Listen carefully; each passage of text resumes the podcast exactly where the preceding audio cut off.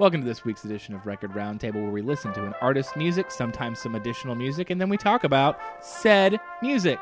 This week, Kendrick Lamar. I wrote this record while 30,000 feet in the air. Steward is complimenting me on my nappy hair. If I can fuck her in front of all This is Caleb Robinson speaking. I'm here with I'm Dax. Hello. Jared. Jared. Tyler. And like I said, this week we talking about Kendrick Lamar. How? That was a good intro, by the way. Why? Thank you. I, I may I may have thought about that one a, a little bit more. I, I've been, I've been Yeah, thinking about. Oh, also, uh, I, Certainly landed. thank you. I'd like to do a quick amendment before we really get into Kendrick Lamar. Uh, I forgot something last episode, and I'm not going to forget it again.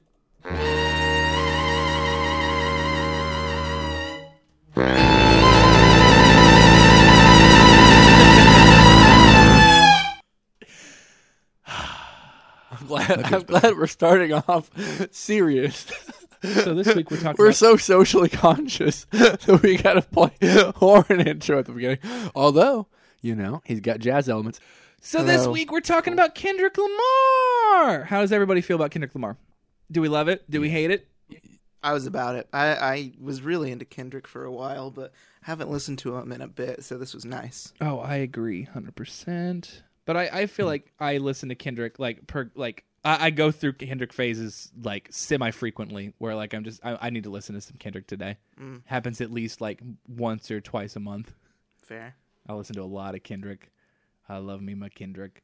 Jared, what do you what do you think about your your week of Kendrick listening? I like To Pimp a Butterfly, and I like Good Kid, Mad City. And this one time when I was in middle school, I dated a girl named Kendra. So there you go. your wow, perspective Jared. has been finalized. Right. Uh, Tyler, what are your thoughts on Kendrick for this week? Oh, it's good. It's very good. Oh yes, oh, it's so good. So It was a good week. It was oh, it was a good week. I I'm gonna.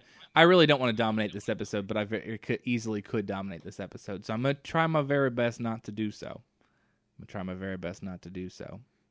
Uh, so I want to I want to get into like the albums specifically. Jared, you mentioned "To Pimp a Butterfly," and you mentioned "Good Kid, Mad City." Mhm. Is one of those your favorite? Or like, which one is your favorite? Do you keep them on kind of a, a similar pedestal? My favorite album as a whole is To Pimp a Butterfly. okay. I didn't like Good Kid, Mad City before. Um, I, my opinion about Good Kid, the first song, I, that's all, folks. Dun, dun, dun, dun, dun, dun, dun. The first song I heard by Kendrick was "Swimming Pools," Right. which is, in my opinion, not a good representation of Kendrick Lamar. No, it is not. It, it- like I was when, so I heard that song and I was like, well, this is kind of like a crappy rap song. That was Mhm. my like initial opinion of of that. Yeah. Then, um, when I listened to the freestyle song, whatever, what's that? Oh, um, Backstreet Freestyle. Backstreet Freestyle. Thank you. yeah, Backstreet Boy freestyle. Mm-hmm. Um, No, it's backseat.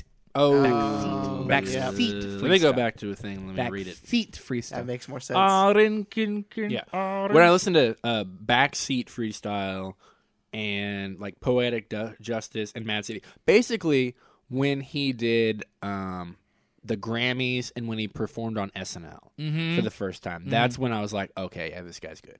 You know, like swimming pool drank is like so. I mean, it's just like a dumb club song, or not even really a club song. well, the like problem a, is, is it was turned into a dumb club song, and a lot of people lost the message of what that song is, which is about being an alcoholic and alcoholism and like so- struggling with that. And then everyone was like, "I'm gonna take that song and I'm gonna get drunk to it." And it's like, Yeah, yeah. you aren't hearing anything No, at well. all. Well, Yeah. duh, that's what people do. We're good at that. Well, I mean, okay, so I'll skip two albums now and talk Sure. about the thing I want to talk about. Yeah. that was kind of the the thing that I've thought a lot about this week is that so like with Damn, Mm-hmm. Damn is one of the most like socially conscious records in a very very long time. And yet like that album with how conscious it was and how like the message it had and such was turned into like this weird meme machine Mm-hmm. with like the the album cover with Yep. Damn Yep. and like Goofy and Gorsh and like things like that. Yeah. And then you got the syrup sandwiches meme Yep. like so it's like the hey it, this is why we can't have nice things kind of thing Right. you know what i mean like I agree. the and I honestly like so I love meme culture and things. Uh, Dax does as well. He shares things with me that are funny and stuff like that. But so I like stuff like that. But I also recognize that it's like why are we doing this? You know, why do we have why do we have this thing that we should like, you know, take to heart? And we're like syrup sandwiches over and over, you know? Like, Yeah. wh- I don't know. it May- just well i think that the problem with kendrick to a, a, a certain degree his music sounds very very um culturally like accessible i guess especially on damn damn is in the album in particular in which his sound very much matches up well with what um what people want to hear Yeah, I would it- agree. There's a lot of there's a lot of pop elements to Damn in particular. Damn is a very pop hip hop album as compared to the rest of his music, in my opinion, at mm-hmm. least. I think that people are going to be very easy to catch on to that and take in that album. But I think that what we do is we take the things that we like and then we we meme culture them like you're talking about. Mm-hmm. And so we lose the nuances because what happened is is that his sound is that but his lyricism and his like the smart like production behind his music and everything that comes with Kendrick is just so darn intelligent that it honestly goes over the majority of a listener's head That's true. because there's yeah. so much going on intricacy especially when I mean, what you know, you're putting the when those lessons, I guess you could say, are wrapped in the package they are, hmm as accessible as they are.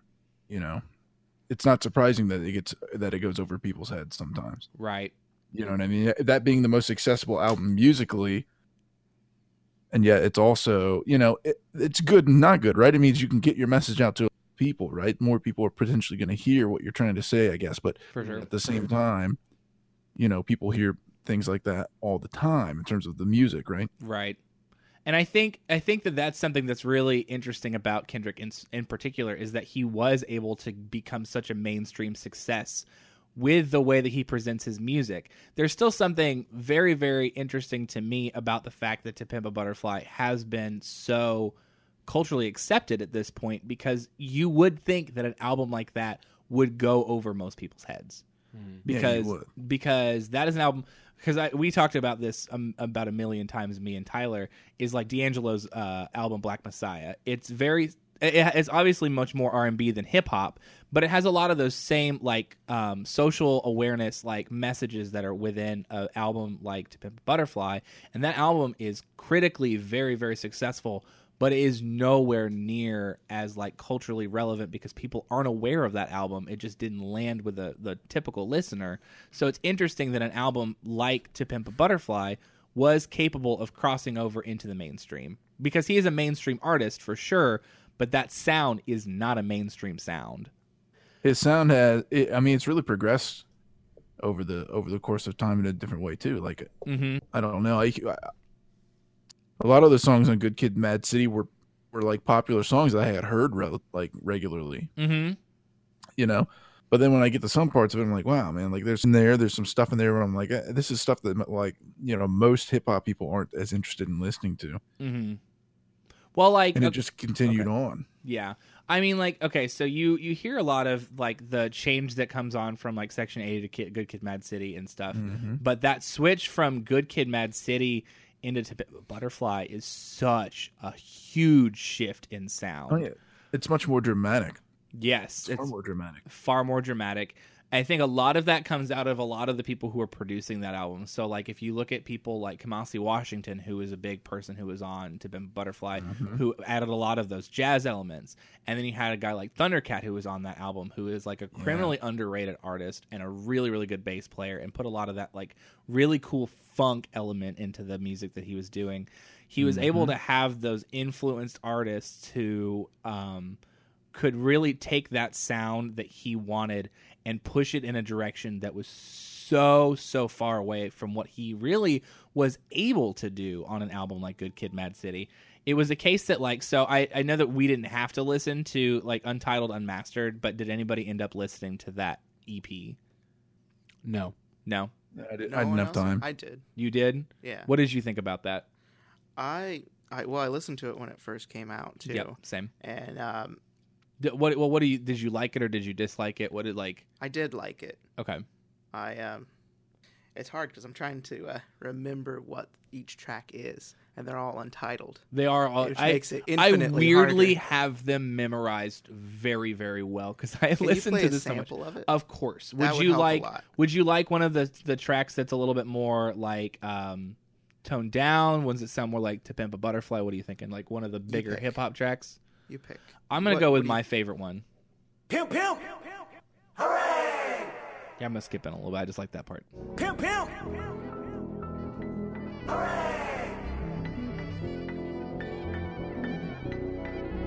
Pimp, pimp. I'm sick and tired of being tired. Can't pick a side the Gemini. Private sides if we live and I. Promise mama not to fit them by. Seen black turning burgundy.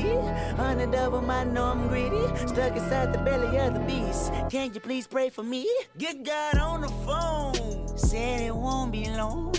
I see jigaboos. I see- Thoughts? It's so interesting. These were written for something else. Is that right? These were songs he was working on for "To Pimp a Butterfly." Okay, and they and they didn't make it on there, so he made a separate thing for them. That's correct. It, they're un. They're he didn't like finish them. That's the whole bit, right? Yes, those are the unmastered, not not fully developed tracks that like were potentially going to be a part of the album, but ended up being left off. I mean, they're they're essentially demos. Essentially, yes. What, what what was there? Wasn't there a lead single that came from that? Was Yeah, that what you just played. It was I remember. no. The lead single was Untitled Seven. Seven was the one where it's like levitate, levitate, levitate. yeah, yeah, I like that. I, I've, I've Oh, heard that. That's a good It's one. so good. I weirdly But like it's like, the how would- sound on on that better than I do to Pimp a Butterfly. Do you? I think That's I do. fair. That's I fair. it's it's a different it's also a different sound and uh, what's really cool is is that these tracks were recorded in 2014 which is around when To Pimp a Butterfly was being recorded so you have an album like Good Kid Mad City and Good Kid Mad City was made and like was probably being produced earlier than this obviously but it was released in 2012 so over about a 2 year course of time he took what he was wanting to do from Good Kid Mad City and then he was already kind of developing this new sound pretty early on and you can see that it was very much that he was playing with his sound because on Untitled he was doing things that were even different from what he was doing on To Pimp a Butterfly, and so he was kind of like trying to find exactly what it was that he wanted. I think that's at least what I get out of it. It kind of sounds like some of the songs on Untitled. I think are just better than To Pimp a Butterfly in general. Track wise, okay, so here's my thought: is that I think that To Pimp a Butterfly is more of an album, and Untitled is more of tracks. Yes, so it seems like he cut things that really should have been on To Pimp a Butterfly just because they didn't fit the theme. Mm-hmm. Is that what? That's exactly what I think. Yes. Okay. And I think what was cool is is that what what ended up coming together with Untitled Unmastered is actually a very very strong standalone project for being a bunch of songs that were left off of an album. They're by no means like in my head the B sides. They mm-hmm. just were songs that probably just thematically didn't match with what he was trying to do on To Pimp a Butterfly. And I think that it was the right decision because I think that To Pimp a Butterfly flows so well that I can't imagine another song fitting into it. hmm hmm I think that's why I prefer Untitled because Yeah. I'm more of a track by track person. hmm So I, I do like To Pimp a Butterfly for an album, hmm but I like the tracks individually more. Okay, well there here's a good here's a time to ask my my favorite questions. Dax, what is your favorite track by Kendrick Lamar? Oh God, there's there's so many good tracks. That's really hard. Um, Why don't we come back to you, sir? Don't worry. It's almost like you don't decide a favorite song before No. we come in. Well, I was thinking "Bitch Don't Kill My Vibe" at first, but I don't think that's it. That's okay. a good one too. It is a good one. While you think, let's play a little bit. Uh, bitch, don't kill my vibe. All right. Lord, forgive me. I drank, I got my music. I was solely you can find out it never exists. I can feel the changes. I can feel a new life. I always knew life can be dangerous. I can say that I like a challenge, and you to me is painless. You don't know what pain is. How can I paint this picture when the colorblind is hanging with you? Fell on my face and I woke with a scar. Another mistake. So what what were you saying was your actual favorite track? All right. Ah, so it is all right. Yeah, I Um, think so. which is interesting because again, it's a song off of Tip and Butterfly. That is hmm probably what used to be my favorite Kendrick song for a long time, but it has switched to a different one. We'll talk about that later. Okay. So here's a little bit of "All Right." That's a good song. Uh, and when I wake up, I recognize you looking at me for the pay cut. Bahamas, I be looking at you from the face down. One Mac 11, even boom with the bass down. Skimming, and let me tell you about my life. Painkillers only put me in the twilight. With pretty pussy and Benjamin is the highlight. I tell my mama I love her, but this what I like. Lord knows, 20 of them in my Chevy. Tell them all to come and get me, reaping everything I sow. So much- there's such an insane flow on Mm-hmm. that because that's another thing is that worth talking about is that like Kendrick is not only a socially aware and very intelligent rapper, damn is he a good rapper. He's so he's so good. Oh, his flow. up I think his man, his flow really develops on the Pimp a Butterfly Mm-hmm. in a different way. Oh, it's, it is really good on that album. Well, you can immediately hear that. So like right off of For Free, the the second track off Mm-hmm. of To Pimp a Butterfly, where he does that like really poetic, like like slam poetry style song. Yeah, over jazz. over jazz his his Mm. flow is so like meticulously put together and it's like just a huge statement of like how different that album was going to be as compared to something that was like on good kid bad Mm-hmm. city so yeah Yeah, definitely. uh how about tyler tyler what's your favorite kendrick track My favorite. I got two. I think that I'm in between. okay One is King Kunta, okay good track and the other is "Sing About Me." I'm dying of thirst. that's a really interesting choice and i like that you suggested that one Yeah, I like. I really like that that track. In fact, it's been sim- kind of stuck in my head some this week. i'll play i'll play a little bit of that one This Pyro shit been in me forever. So forever, I'ma push it wherever, whenever. And I love you cause you love my brother like you did. Just promise me you tell this story when you make it big. And if I die before your album drop, I hope. Promise that you will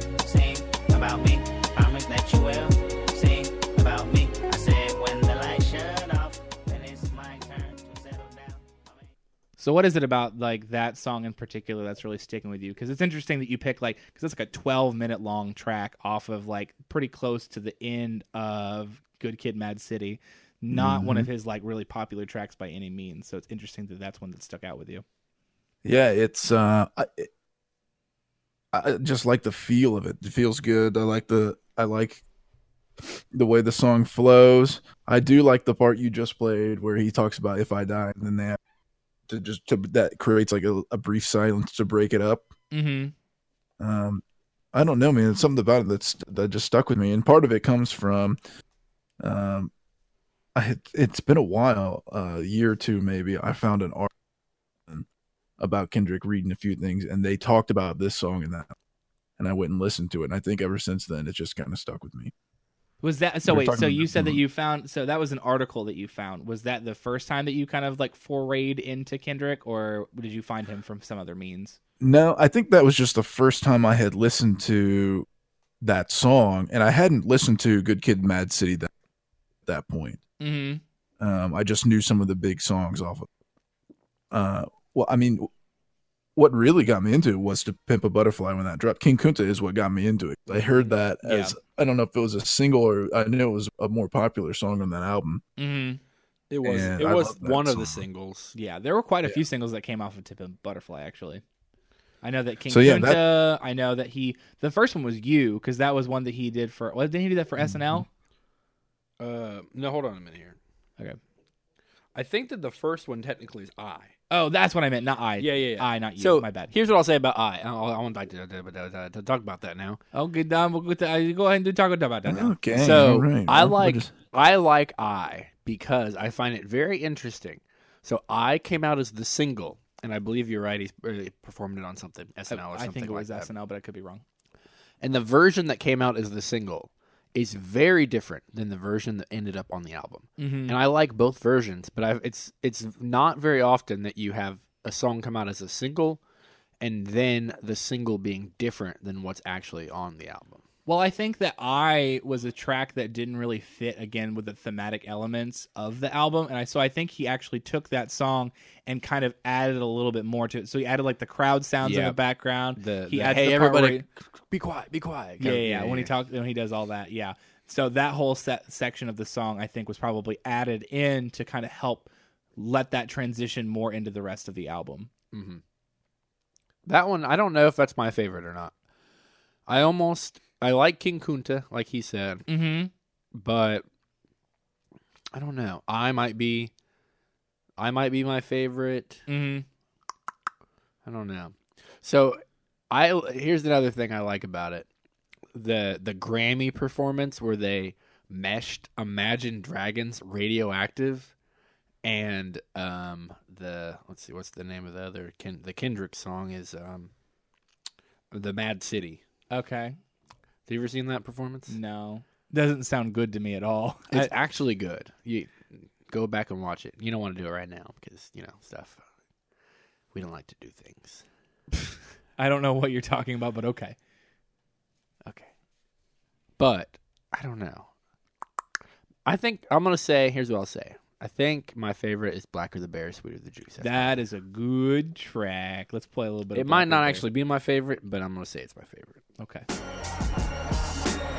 I'm the biggest hypocrite in 2015. Once I finish this, witnesses will convey just what I mean. Been feeling this way since I was 16. Came to my senses. You never liked this anyway. Fuck your friendship, I meant it. I'm African American. I'm African. I'm black as the moon. Heritage of a small village, part of my residence.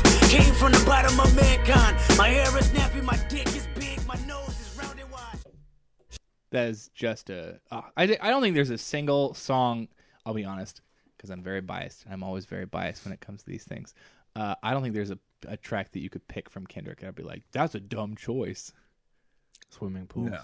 No, I like swimming pools quite a bit, and again, I think that the cultural like climate around it makes it a little bit more muddied in terms of his songs. But I still think that's a really, really important song off of that album. So the singles from To Pimp are I, Blacker the Berry, King Kunta, All Right, Yep. and These Walls. Yep. All of those. I like All Right as well. That's a really good song too. It is. Is that what one you picked? Yes. Oh man, I should listen to this podcast. You Yeah, should you listen to this podcast while we're recording this podcast. That's okay. So, uh, yeah. So, do you? Did anybody actually really like Section Eighty that much? Then, because I feel like I Section lo- Eight. I like that album a lot. I I think that Section 80 is like very very underrated given the fact that his albums like up to this point Good Kid, To Pimp a Butterfly and Damn have all been like huge huge successes. A lot of people kind of forget about Section 80. Yeah, but it, man, this album's really good. Section 80 is really good. Like ADHD is like an, a phenomenal track. That was one of the mm-hmm. first like early like one of the earliest songs that I heard from him and like I was pretty pretty instantly sold. I think when I first was introduced to Kendrick, I was a little bit hesitant cuz I just it was like, well, it probably just sounds like typical rap. But then when I kind of dug into it more, I like realized how like again his the awareness of Kendrick I think is his strongest point. Oh, as an yeah. artist is that I just, think Section 80 is really an. In- I found it to be an interesting album anyway. The sounds of it. Mhm. I mean, it's just it's different. It's different, and there's a the theme. I mean, you know, Section 80. I mean, the theme is is more is clear. I think Mhm. across all of it. I mean, he repeats that. He repeats that phrase regularly to kind of like keep you in line of, hey, this is what we're talking about here. Right. You know, it's I, I thought I really enjoyed that album. I think that because the Section 80 made it very clear early on that it was something that like Kendrick was very very good at building a world around his album. Like he's it's very important to him that the thematic elements of whatever album he's crafting is throughout that album that it's not something that like is just kind of like layered in and out like i think that damn is the only example that i can really think of where like the thematic elements are maybe not as present on every track. So like if you look at the track list on that one, like most of them kind of fit well, but then you have a song like Loyalty which like doesn't really fit as well and is more of just like a pretty typical pop hip hop track. Um and then like Humble kind of doesn't fit again. Those are like the bigger singles that don't really fit as well. But my favorite track actually is off of Damn and I will say it now. It is DNA. I got, I got, I got, I got loyalty, got royalty inside my DNA. Cocaine quarter piece, got war and peace inside my DNA. I got power, poison, pain, and joy inside my DNA. I got hustle, though ambition, flow inside my DNA. I was born like this, and born like this, immaculate conception. I transform like this, perform like this, wish out you a new weapon. I don't contemplate, I meditate, then off your fucking head. This that put the kids to bed. This that I got, I got, I got. I Ah. It's just as one of those. I think that's the most powerful track off of Damn, in terms of him having like really ex- like showing off his like incredible flow, and I also think that it's like one of the, another one of those like really socially aware tracks, and I just, ee, ee, boy howdy do I love me some Kendrick Lamar. Yeah, he's real. It's oh, it's good. Now I'll admit that Damn is my least favorite. I, I I think as an album, I go back and forth between Damn and Section 80 being my least favorite as an album. Mhm. Um, because again, Good Kid, Mad City, and I, I will say it now. I think that To Pimp a Butterfly is my all-time favorite album, and so that's obviously all-time, yes, ever all-time favorite album. that's ever been made. Yeah, Didn't you listen to all those Beatles albums? I did. Okay, I sure did. I know. interesting, I know. interesting, I know. interesting. It's a big. It's a big statement. Well, actually, you know what? Now I'm curious. Since we're since we're we'll we'll, we'll deviate a little bit from Kendrick. Favorite album of all time? Go. No, no, we're not doing that. Real quick. Just I just want to hear what you real think it is. quick. real quick. Just, Everyone just- overruled it. We're not doing it. No, Move on. come on, Tyler, do you have one? do Favorite not have a album favorite of album of all all time. Yeah. No, I don't have one. Yeah, I don't think I could even so. do that. I don't think so either. That's what a bold move you just made. in Cody, front of cut everybody. this. Cody? What would even Cody could Dax? I think sorry. it's. I think Yep. people can do it. I just couldn't do it. Dax. What would you even if, if you had to pick like not not that you'd have to pick, but it's like some one of the top favorite albums you've ever listened to. What would that be? I don't. I don't think I could do it. I mean, because like mine. Okay, so if I had to do it, Oh God. Ew. I know. Okay, so like uh from Under a Cork Tree, Fallout Boy, hmm A Lesson in Romantics, Mayday Parade, Ooh, I do have or one. Underdog uh, Alma Mater by Forever the Sickest Kids. Is Now- a boy from Say Anything is another one. Is for a you. boy by Say Anything. Yeah. So like those but those are like ones that I was in my youth and uh, coming out of uh, you know in, into adolescence into adulthood and and being a teenager and loving emo and that kind of stuff. Yeah. So like when I'm 40 years old, what are the chances that album sticks with me? Probably pretty low because it's like I'm not going to be singing about like being 18 anymore. Yeah. Mm-hmm. But you know, I don't know. I mean, right now I'm 26, and that al- those albums came out, you know, 11 years ago. Some of them 12, 13 years ago, whatever. And mm-hmm. I mean, I was, I would have been 13, 14, 15 years old when they came out and stuff. So I don't know. I don't know if they're gonna stick forever. Who knows?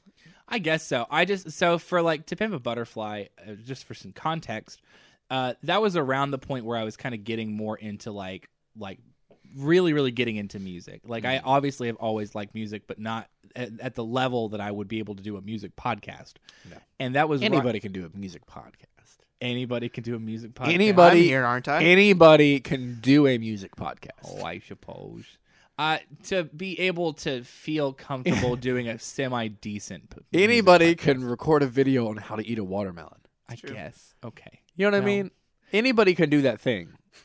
I okay. Point being is is that To Pimp a Butterfly was like one of the albums that I listened to that like kind of really opened my eyes to how like important music could be. Sure. So But I mean, like, so I'm not going to discredit you in any way because anybody could say, like, if Cody or Dax, oh my gosh, either or, I mean, any they're two different people. if if Dax or said my favorite album is Europop by Ivo 65, Yeah. I wouldn't be like, well, that sucks. Like, I don't give a who cares what I think. It's Sure. his favorite album of all time. Yeah. And honestly, if he said that album, I wouldn't be surprised.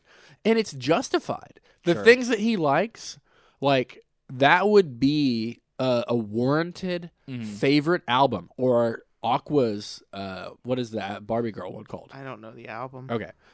But it's his favorite. If it was, I wouldn't be like, I wouldn't stick my nose up at it. Do you want to hear Sure. my real favorite? And I'm not. Give me one second. Okay. I'm not sticking my nose up at yours, Yeah. and I think that what you're saying is w- more than valid because it's your favorite. So, Yeah. But to be fair, like not to be fair, but like so that album came out in what 2015. Yes. So you're very. It's a fresh favorite. Four years. Fresh. But the ones that I said have been 13 years. Sure. But it's your favorite. Right. So I mean, and, and it's your favorite today. This moment, what's your favorite? You said it. Yeah. But a week from now, the next thing that you love could be out, and you could change your mind. Who knows? Or you could be like, okay, uh, the, my second favorite is now my first favorite. Yeah. Dax, go ahead and tell us your favorite. Modern Vampires of the City. That's a good answer. Yeah. Cool. I That's see your that. favorite? Yeah. Well, it's my favorite because That's your favorite? Tyler, because Tyler, I have the CD. After I like every- what that did I album. That's a just good say? album. After everything Jared just said, that's your favorite? he was listening to Europop while we were talking. Uh, no, I have the CD, uh, and I don't have very many CDs, so it's in my car, and I've listened to it hundreds of times, Right. And I'm Wow. not tired of it yet. yeah. So that's that that's the only That's the thing I can way- think of. I've had that same experience with their first album. hmm that's a good album as well. Let's not. We can't talk about it though because we have it that week. We'll yeah, get there. True. We'll get there. We'll get there. We're pretty close. So back to Kendrick. Um, well, is Tyler going to tell us the thing? oh yeah, yeah, please. I thought I thought we What? were going to cut all this, but then we suddenly decided we weren't. Well, I don't know. cut We it. might cut it or we might. I don't know. It depends on how much time we have. What am I? What am I? What am I supposed? Do what am I telling? Do you? I mean, everybody else has said an idea of what their favorite would be. You don't have to pick your all-time favorite, but you can give Oh, some don't- kind of semblance of an idea of what would be your favorite. Since Mr. Caleb wanted to go down this rabbit hole, I thought it'd be a I fun don't know. one. I, I might would have to choose Fugazi end hits Mhm. As cl- definitely would be close to the top for me. Yeah. because I like uh, another one that I like a lot is the Lemonheads. Come on, feel the Lemonheads. You do really. I love it, or Crash Test Dummies. Um, God shuffled his feet. Mm-hmm. Like those are stupid choices. It like you know what I mean? Yeah. But yeah. and, beca- and especially because those last two, the back half of the album, I don't really like that much. Mhm. So it's like, why would my favorite album be only like three fourths of my favorite? Pause. Why would my last? We're gonna be able to hear it anyways. Just do your thing. He's blowing his nose. I, we know. Why would like why would my like favorite album be where the last like you know fourth of the album is one that I would like normally skip? So I can't Yeah. pick those things. Yeah. But the if you, someone had said, "What's your favorite album of all time?" I'm like, "Oh shit, I, you know, I gotta I gotta think about this for a 2nd Mhm. And then like three things come to mind. And I'm like, "Well, what about this? What about this?" Yeah. That at first I was like, "I can't do it," and then Mhm. it's like, "I can do it." Well, okay. So I think I will also say this, and this is a li- this is kind of where my answer is a little biased. And again, like you, you could actually argue against this for sure. Is that I also think that part of the reason that it's my favorite album is because I think it is the most important hip hop album of all time. Personally, I could be totally wrong about that, and that's perfectly fine. I think that thematically and musically and like just every element of that album is the like is what what hip hop should be. It is the quintessential hip hop album in my mind. Hip hop is arguably my favorite genre of music, and so if my what I think is the best hip hop album of all time is the like what I think is the like if I think it's the best and that's my favorite like genre, then of course it makes sense that that would be my favorite album of all time. If that makes sense. Well, so here's what I'll say about what you just said. Mm-hmm. Is that for you to say it's the most um you know uh, relevant or what what did you say Important. the most like i would argue that straight out of compton would be Another good because example. without that album we wouldn't have kendrick because he's from compton sure. like what would like you have to credit the influence more so than the inf- influenced I think Right? that that's partially true, yes, but I also think that you the influence can take elements of what existed. So like like Straight Outta Compton is a great like boom bap like like Compton style hip hop album, mm-hmm. but it didn't take all of the thematic elements or the jazz interludes or like any of like the the the like instrumentation that Kendrick on an album today is able to do. And so you could say, well, he was influenced by this, so that's a more important album. But if Kendrick made a just straight up better album than Straight Outta Compton, it's a more important album, even if it's only been four years since it's been released. I don't know. I don't. I don't Right. think I agree with your um, idea of important. Sure. You know what I mean? Yeah. Like wh- something that's important should like influences culture Right.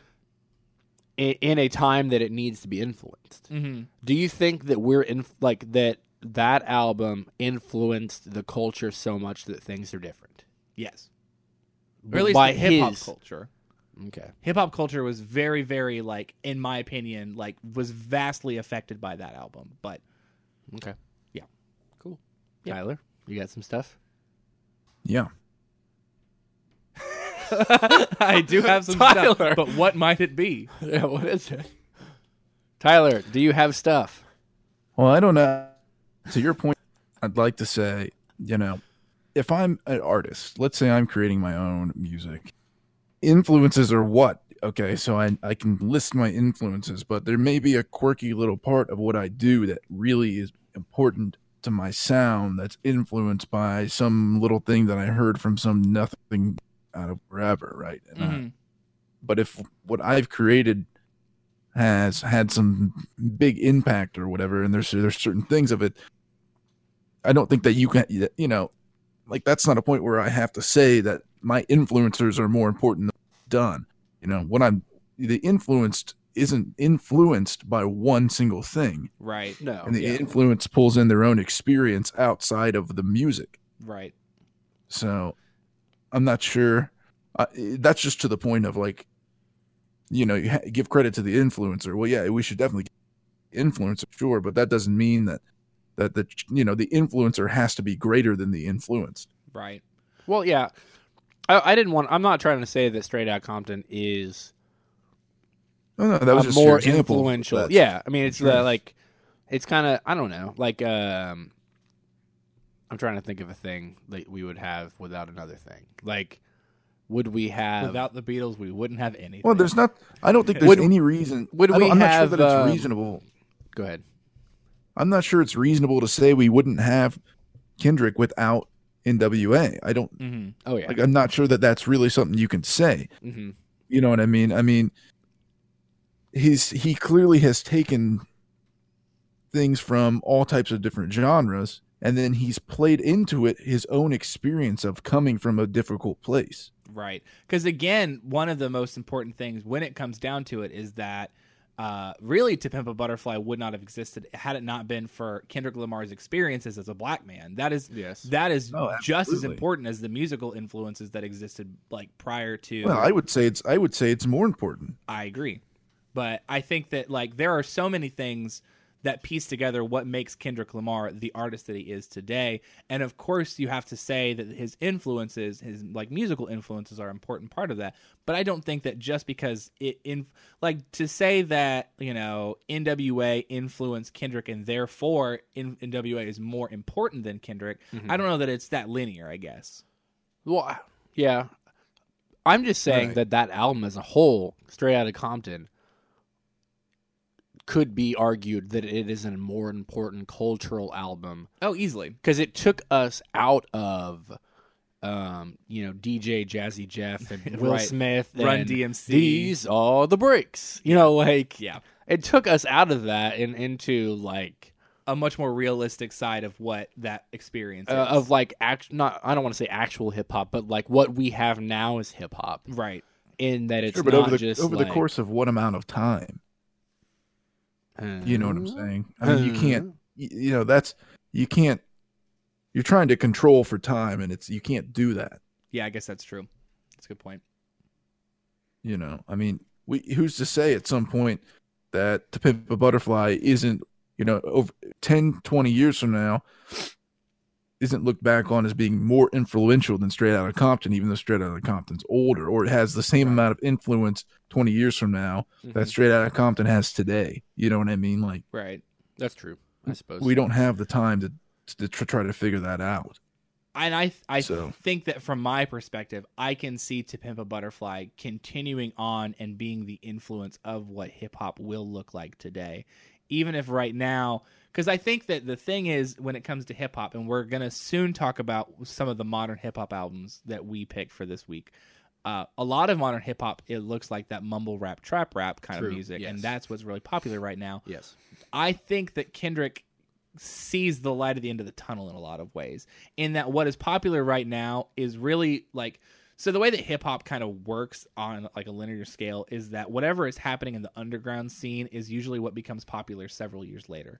So what was being done in the underground of like the early 90s to the 2000s was very heavily influential towards what hip hop would sound like that was a little bit more mainstream later on not so much like the Nelly and the Eminem and that kind of hip hop, but like more of like the I guess the more serious side of hip hop. Mm-hmm. And so somebody was doing something early on, and then that influenced what hip hop would sound like later. So right now, what we're seeing is this trap rap, this mumble rap kind of hip hop Sure. that was heavily influenced by some of the music that was being made in like the kind of like early 2000 like early 2010s ish mm. was something that and it started to f- slowly progress into what became the popular sound i would like to think that there's a point where the hip hop that we are hearing you know five ten years from now has then changed into something more that sounds kind of like what kendrick is doing on like to pimp a butterfly i think that mm-hmm. his he is seeing i guess more into the future in that that like I hope so. i yes i hope so too Right. I, it i could, be get, totally wrong It could and get worse somehow. it could get worse. Well, that, that, would be. I don't even know how that. I mean, I, I know how it would be possible, but I I don't know what worse could be in terms of sound. right well, well, you know, I would think that those of us who enjoy music, such as we do, all right, and who enjoy hip hop, of course, you know, you're, we're going to look at that and say, man, I hope that that's what happens with hip hop. mm-hmm I don't think you know. I mean, that's saying that we we it, you know its influence on the genre. We would hope that that would have a major influence Yeah. on the genre because we would hope that hip hop, especially you know, and it doesn't even matter if it's popular hip hop, you know, and mainstream hip hop or not, as long as it, it's accessible in terms of physically accessible, not you know.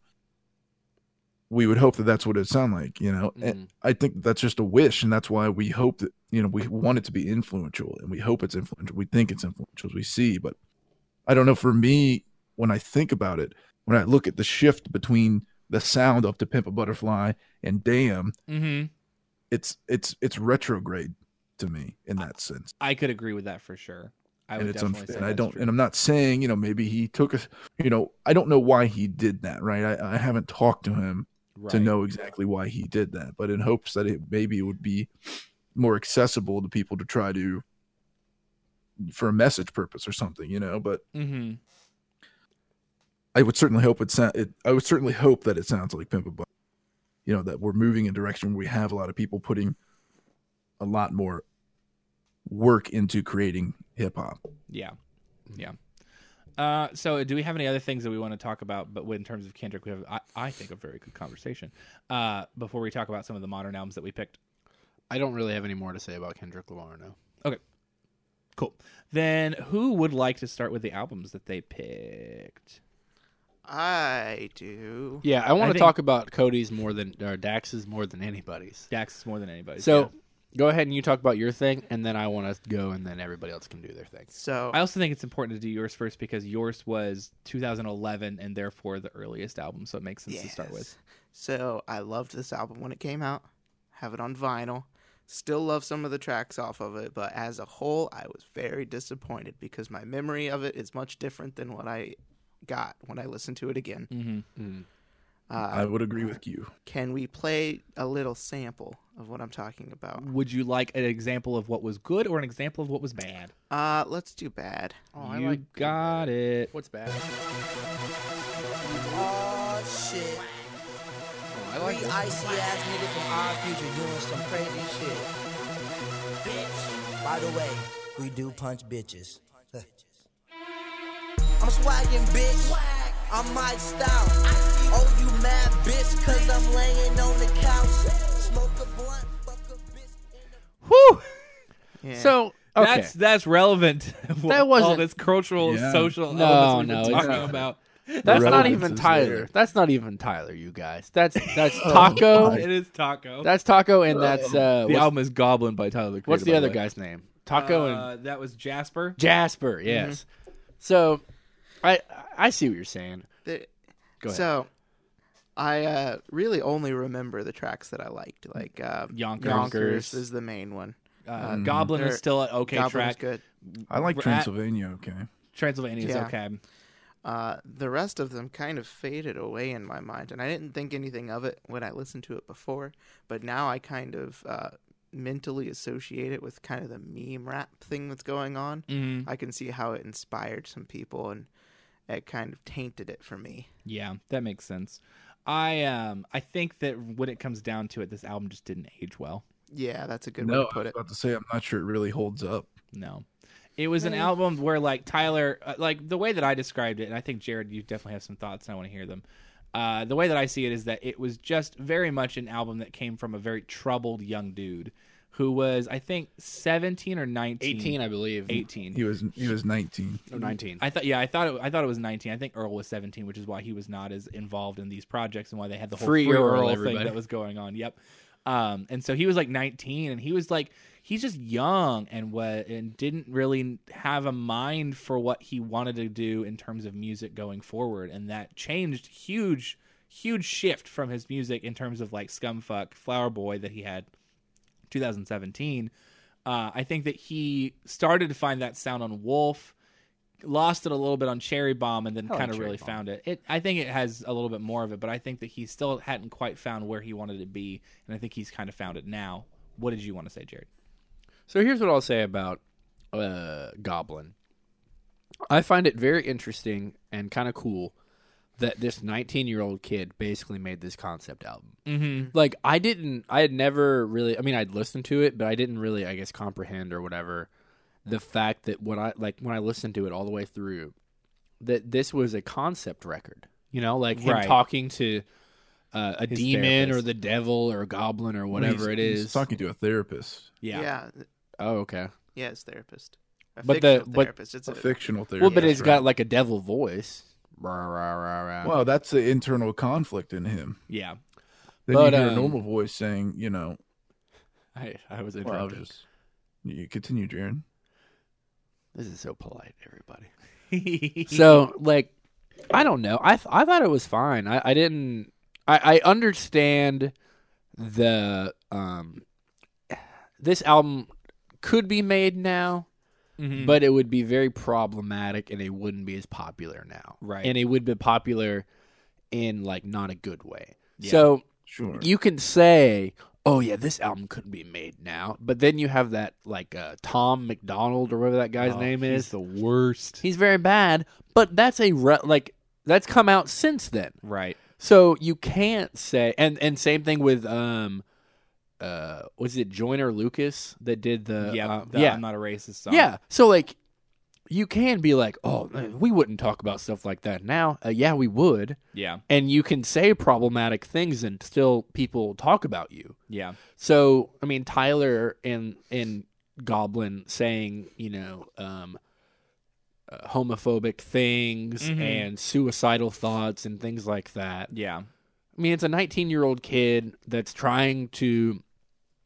um, become, you know, uh, popular in, in rap music and such. Yeah. And he's like, Well- what can I say? If I throw all of these bad things on the wall, what will stick? What will He's people a talk shock. about? Yeah, he's a shock rapper. yeah. Right. He's trying But to he's rock still- the boat. I I mean, He's good. He he's a good he's good at rapping. Yes. You know what I mean? So like that's why like Yonkers when he got the Grammy for it or whatever and he came out and he did his speech and it was like weird. Yeah. And then like I mean I I like Loiter Squad. Yeah. I, I like the and, and Odd Future is cool. Like I mean I, like Mhm. I don't I'm not real big into like their music necessarily, but like just the idea of like Sounds hey a lot like Goblin. um I have a bunch of friends and I want to take them along with me for the ride Yeah. because he's the you know the well I mean he was the main guy and then Earl, I mean he still is over Earl but Earl Yeah. has turned into like he puts out way better records than Tyler does Uh. Yes. and then also Frank O- you know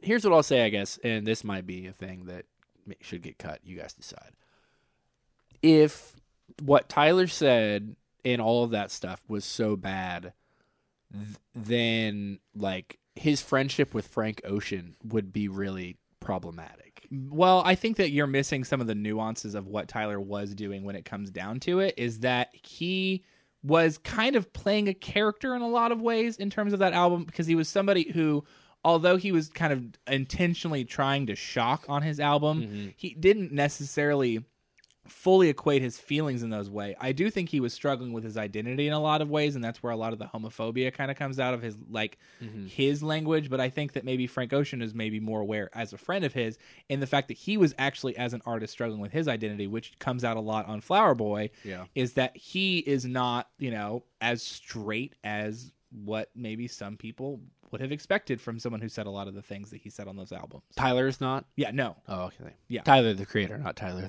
podcaster. correct.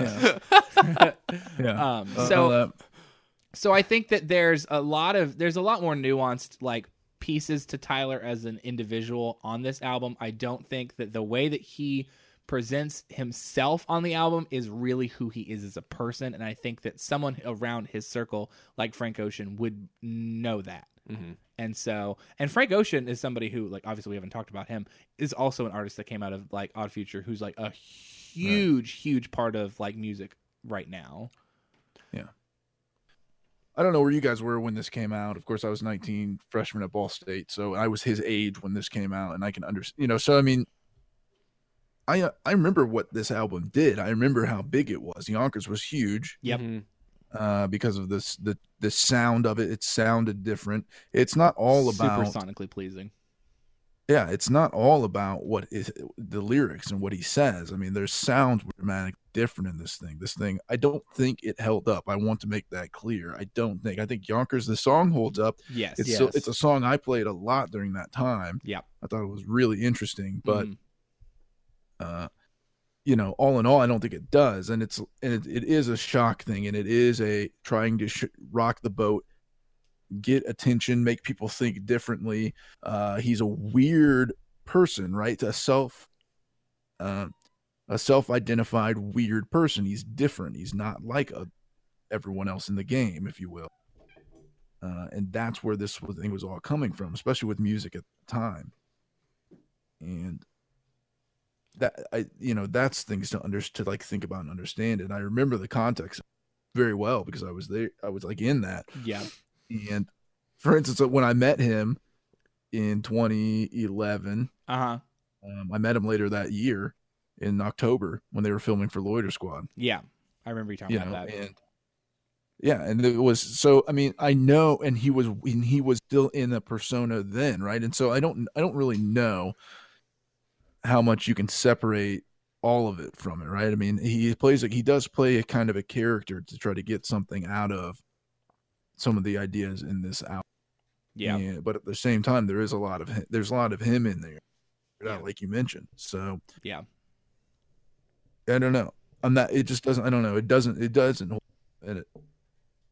But at the time, it was a big deal. It was definitely a big deal, and like I, I, Wolf had the same kind of like shift as well, where it had some of those elements as well, but like you could kind of see someone else kind of coming out of that album. And that one that was around the time that I got into him was right before Wolf came out, and I heard Yonkers, I heard some of the Odd Future stuff, and like, yeah, I yeah, yeah For sure. So, um, so what album do we want to move into next? I'm thinking that we go to uh, Tyler's album. Okay. All right, let's do it. My album was Aesop Rock. Delicious. What year was that? Let me take a look. 2012. Skeleton. Yep. Good album. I've always liked Aesop Rock. I like his style, I like his his sound. I I definitely do as well. Aesop has been probably one of my one of the things that influenced me in the in the most in terms of listening to underground hip hop. Mm-hmm. I mean, this just carries. I don't know. I, I can't. It's hard to say a lot because it's it fits right in with his discography. It does. It's got that really cool like dark undertones of like his mm-hmm. beats and stuff. Like it it's very much and again like his his lyrical repertoire is just out of this world. Yeah, it's very good. It's very good. I mean, his. I don't. Anyone have anything to say in particular? Jared Dex. I almost picked The Impossible Kid this week. Mhm. I like that album a lot. I'd never li- listened to Skeleton that much. The only like uh th- I guess complaint I would have about Skeleton is like I don't know. It it sound a lot of this like the tracks that I listened to um all like a lot of them sounded somewhat familiar just in terms of like flow and stuff. Mm-hmm. But the thing I don't know about Aesop when I listen to something that's not like more of like I guess a concept record, which kind of like the Impossible Kid I kind of think of as a concept record to a certain extent, Yeah. is that I never know what he's talking about. like it just seems like he's just like spitting bars that yeah, it's sense. like just yeah, like just really good intricate rhymes, but it's like are any of these like flowing in a way that make any kind of like cognitive sense? Yeah. At the sounds like you end, like you listen and- to the beginning of the song and you listen to the end of the song, is there a story being told? yeah, there Yeah. there definitely is. I think it's just more work to find it. Yeah. Well, I think you need to go back and listen to Float and understand how his how it all works for him. Mm-hmm. Which that's my favorite of his albums. Album from 2000. Mm-hmm. Mine's And mine's in- still Labor Days. Hmm. Yeah, that's a good one too. So That's uh, a good one. Caleb and I, uh, back in 2016, I believe, or 17, I don't remember now. Oh, 16, because we saw it in We- January. Okay, okay. So we went and saw uh, Aesop do uh, the tour of Impossible. Kid. Impossible Kid, and it was good. It was uh, he played the stuff I wanted to hear from that album. He played the whole album in order. Oh, did he? Yeah. Oh man, I should have gone to that show. yeah, there. no, Impossible He for the tour he did track by track by track. He did the whole album all the I way through. forgot about that. Yeah. Okay. Yep. Yeah. I mean, we liked that album a lot, and Mhm. so it's like very cool to see the entire record. Um, so I don't know. I we've liked him for a long. We've liked him since Tony Hawk Underground. Yep. You know, so it's Tony like- Hawk's Pro Skater 4 actually. Or yeah, sorry, be- I don't know why I said Underground, That's okay. but yeah, I I liked I like him. I like uh, a s- rap like that. Yeah. Uh, Malibu Ken just came out this year. It's pretty good. Super good. So Yeah, it that's is. the thing. That one is really. Well, I could really good. I could talk about like the influence that like Def Jux and underground hip hop that had Aesop Rock on it, like how that was super influential influential to music today, but that is for a different day. That is a long Oh, sure. conversation. Well, I mean, if speaking of even uh even Goblin, even Tyler the Creator. Mm-hmm. I mean, if you don't think you can hear some of the like the dark overtones that are typically in Aesop's music in Goblin, Mm-hmm. you know what I mean? Not saying I don't know that he was particularly listening to that. You know, maybe someone was, maybe someone he listened to was listening to that when they created something. You know what I mean? It's just Mm-hmm. the like we talked about earlier with the influences. The influences can be stacked upon and stacked upon. I mean, who knows? For sure. but the what Aesop has in terms of like the darkness and the de- the depth of it, right? I mean, you can feel the depth in a lot of this For sure. these songs. Have you ever just great. listened? Have you ever listened to the song "Coffee" by Aesop Rock? Which album is it on? Uh, that None is shall off of None pass. Shall Pass. Anybody hear it? Nobody. Listen. Okay. I know it. Can we play? Can we play it? Is that going to be a problem? Oh, I suppose that's acceptable. Oh, I see why you we have it. It's we have not for- played a song from Skeleton, so I suppose we can transition to do coffee instead. Well, we didn't play. Oh, I guess we did. We play. Oh, we played a bad song from Yon. We did. From we did in fact play a bad song oh, from Okay, Yonkers. Whatever. Don't Well, look it up. Don't look it up. song I Don't you dare from- look it up. from Skeleton if you want. Huh? I could suggest a song I like from Skeleton if you want to. We'll do that after coffee. Do a bit- yeah, do a we'll small- Do, you want your bit? It's for it's for Dax. I know you want your bit. Yeah, first because I already brought it up. Okay. If if it, No, I'm saying go- you want the bit specifically. Oh yes, please. okay, yeah.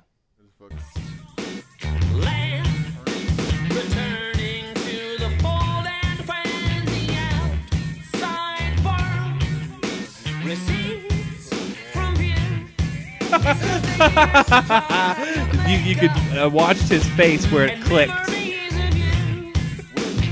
1967.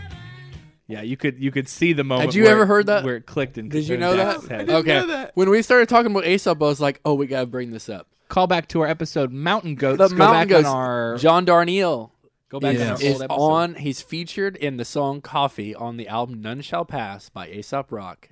I I did not. So I was doing some research into Aesop a few years ago. Not like research research, but just like listening to some stuff. And I saw that Don, John had been John Darnielle from the Mountain Goats had been on that song, and man, Yeah. I, I could not listen You to that went song. nuts. I went I went butts to nuts. Butts and nuts.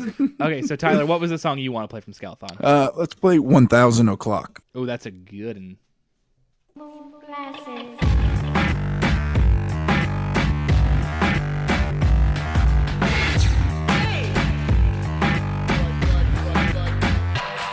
I wear shoes to bed.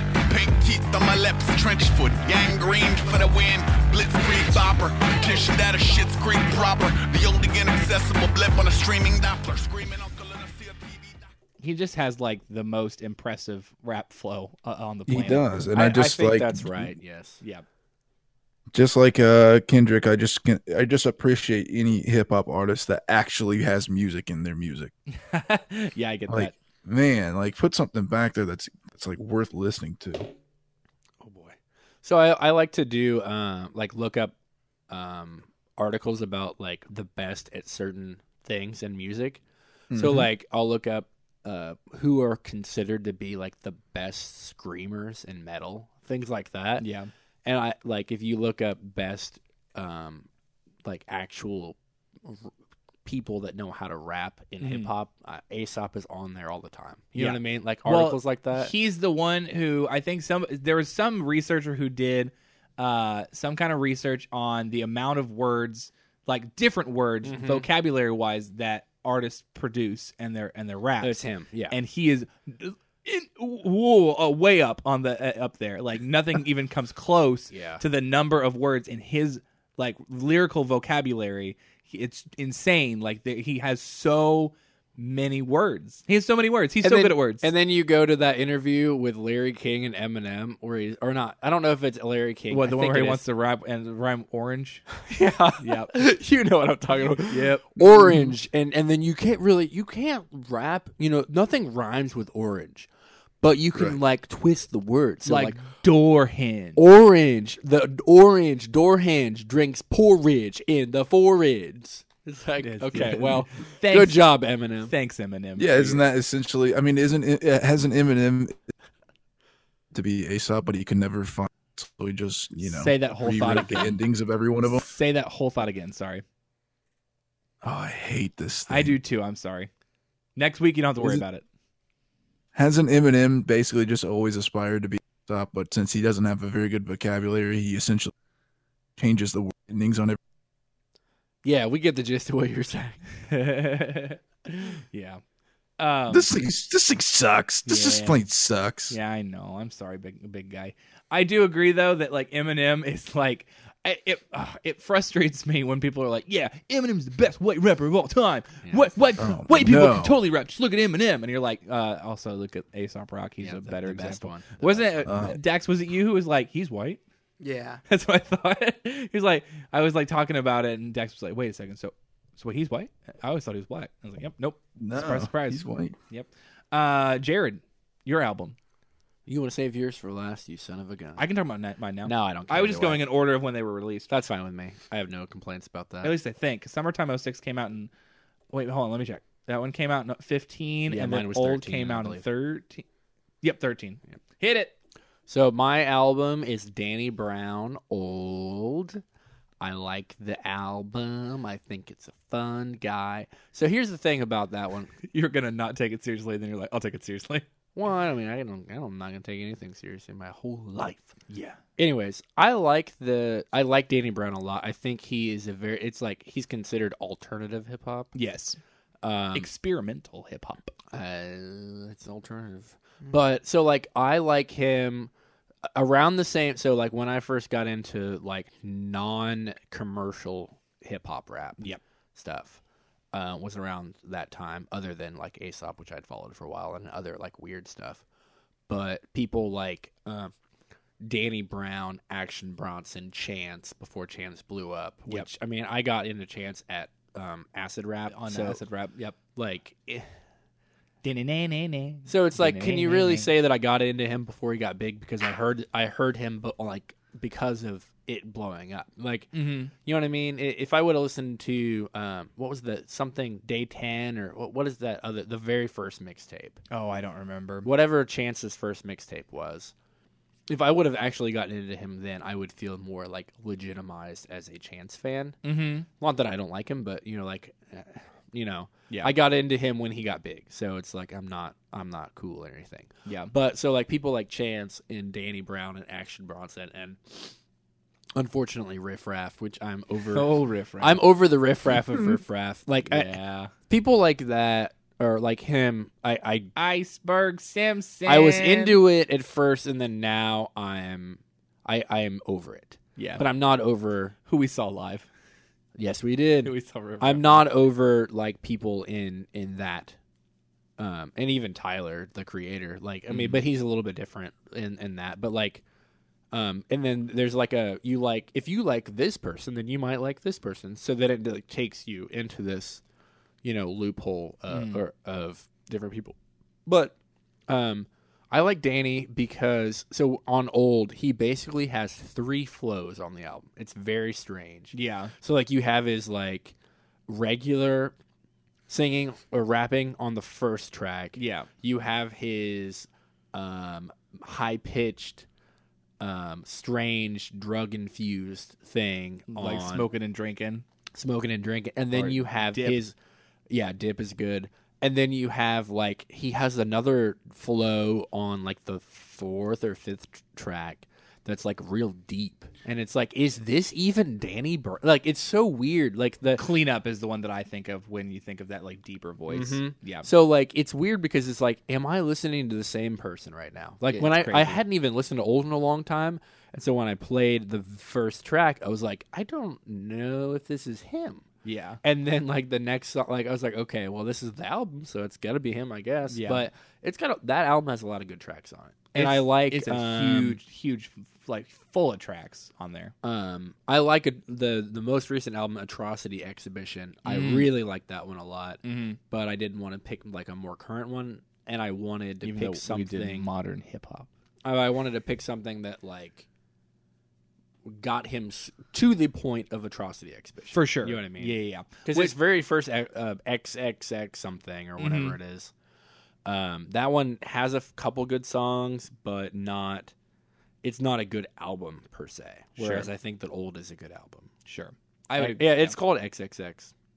I like so I really like old um, because of the the weird diverse side of both like the side one versus side 2 where side one has a lot of that experimental like kind of vibe to it and then the second side has a little bit more of like that like drug infused like club rap Mhm. kind of stuff but is still like in a lot of ways more experimental than what you expect from that kind of music so i like that he was able to kind of had two different albums that were very very different from each other within this same project Yes. tyler any thoughts on old All right, I like. I think I like. Speaking of the two sides, I think I prefer side A personally on mine. It's just the sounds are better. I don't. I'm not into the club sounds that I find on a lot of tracks on the side B section. yeah i i definitely like side a more as well and i yeah.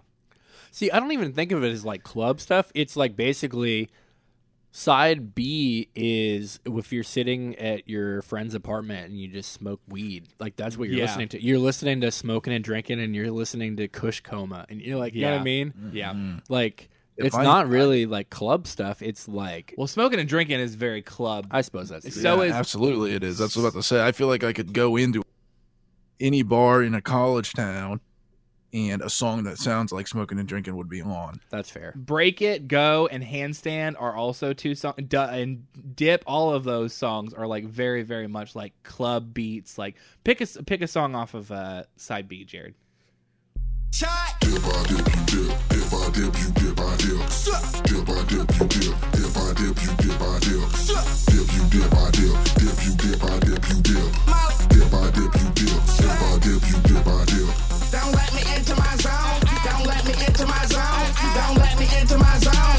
You haters leave me alone. I say don't let me into my zone.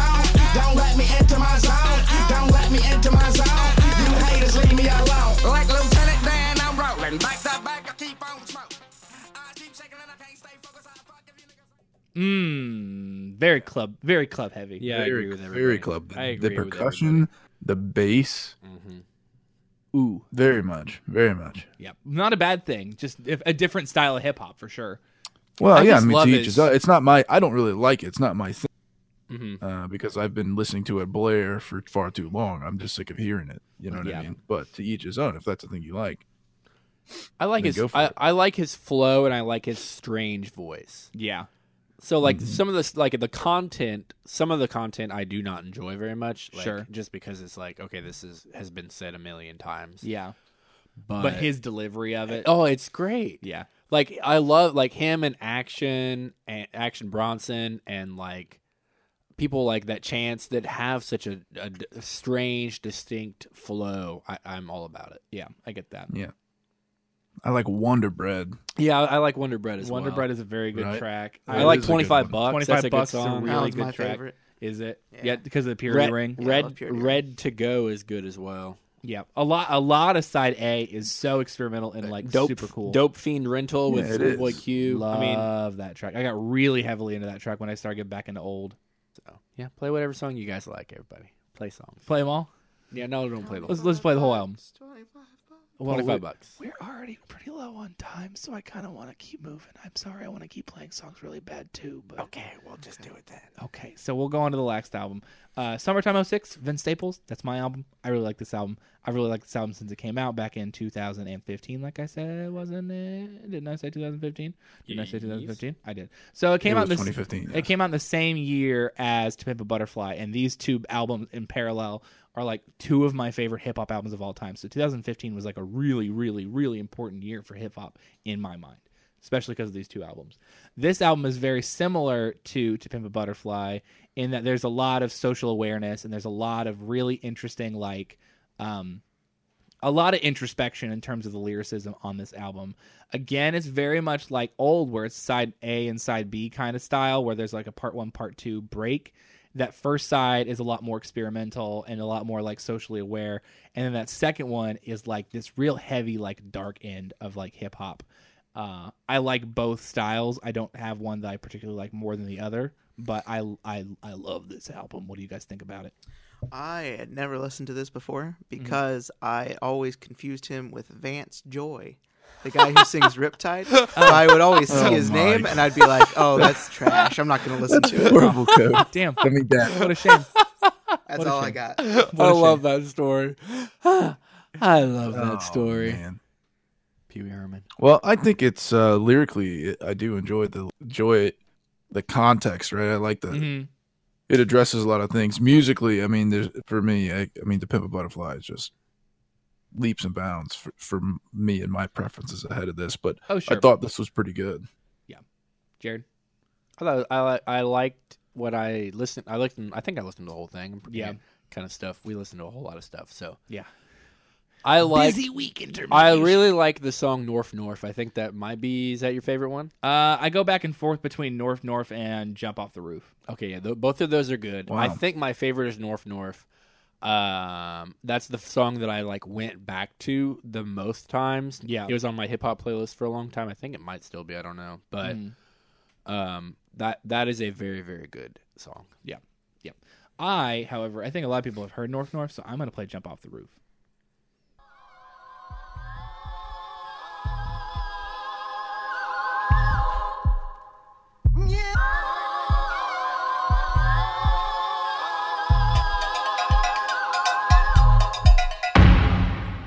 What's your addiction, baby? Love can make the bitch go crazy. Kiss, hug, fucking, then get faded. Fall out, then it's all out war. Head twirling, your vision blurring. Dope man in that kitchen stirring. Fun fact: I actually uh, found Vince Staples via the Cracked podcast app, or uh, like podcast or whatever. Uh, they would play tracks like to like go into whatever the topic they were going to. The tracks were just like modern songs that were like you know whatever, uh, and they played "Jump Off the Roof," and I was like, "What was that?" Because it was like pretty like it was before I really started getting more into hip hop, and so like I heard that and I was like okay, that is what I need. That's the kind of hip hop that I'm looking for. I think that was I think it was a good uh, choice to play too. North North's good, but I think North North kind of uh, relies more heavily on some of the standard beats and sounds in hip hop yeah, instead of getting a little more. Uh, uh, Jump off the roof is definitely a good track. That's a sound that's different. Yeah, I agree. Cool. We don't have to spend any more time on it though. I really like this album. Go listen to Vince Staples Summertime 06. It's a great album. And that one about the fish. And that one about the fish, Big Fish Theory. Well, he kind of had a lot more club elements that started coming out in his n- newer music now. Oh, so- Which is not a bad thing. It's just very different. So Yeah, a lot but of you people like Prima Donna, didn't you? Oh my god, I loved Prima Donna. That was Yeah, such that's a what I good EP. Such a good EP. Yeah, I liked Madonna before she was Madonna too. Anyways, uh, any closing thoughts on our boy Kendrick Lamar and uh, the the world of hip hop uh, in today's society? I think hip hop is in good hands. I think that if you skip traditional pop uh, radio stuff and you just go to stuff that isn't that, I think you'll be good. Yeah. I don't know if I I don't know if I see hip hop going back to um like I don't know if I can see artists like Kendrick and you know back in the day where Eminem was a, whatever he was and like being on the charts again. Yeah, I think we've like you know I think we've hit the plateau and I think we're really at, like I think we're done now and I think with with good hip hop being a number one song. I think the best we got is like Cardi B, and she's like good at what she does, but like what is she, the things she talks about are just whatever Mhm. most of the time. And like that, the hip hop record that you've talked about, the the British person, Lil Lil Simz. Lil Simz will never. Oh, that album's so good. Lil Simz, like, as great as it is, Lil Simz will never be on number one on Billboard from in the United States. I No. can see. Well, as look great at this as is a, look go ahead. look at this is America. That's a good point. That's- this is America was a really really big hip hop track that was able to make number Yeah, one. It's good. That's true. It's a very good song. we But will then it not- was gone. We will not start. And old then we're Dax back on to it. Gucci, Gucci, Gucci gang and stuff. Well, sure, but it doesn't. You know, it's not about good music staying constantly at the top. It's about good music showing up every once in a while to remind us what music is, Mm. Yeah. and that's how I would prefer it myself anyway. Mm. Yeah. You know, Well, it you would should have just- to work a little bit to find it. Yeah, that's why fair. it's good. That's fair. Okay. Dax, you have any final thoughts on hip hop? Kendrick Lamar, No. King Kunta. Great song. All right. I think it's. I think this is very. I think this was really good to show that if you want to listen to good, first off, if you, Kendrick is so easy to get and find, right? So yeah. if you want to listen to good hip hop, you can listen to Kendrick. But if you want to find other good hip hop, it's not. It's not like it's not out there and still being made today. Right. Correct. And a, a know, case that in the same year, like in, in my opinion, again, like the Vince Staples album was very, very in line with like what was going on into Pimp a Butterfly. A lot of people caught on to P- Pimp a Butterfly that same year, might not have even realized that Summertime 06 came out. So Mhm. look for it. It's out there. What do we want to close out on? King Kunta. King Kunta it is. I got a bone to pick. Thanks for listening to this week's edition of I don't want you Record walking around with the fuck Roundtable. sitting in my throne Appreciate you listening to us. We've been talking about Kendrick Lamar, talking about modern hip hop as a whole. Next week we're talking about Talking Heads, talking about new wave music. It's gonna be a good time. Bitch, where you and I was walking. Now I run the game, got the whole world talking. King Kunta, everybody wanna cut the legs off him. Kunta, black man taking no loss. I love that Oh, story. man.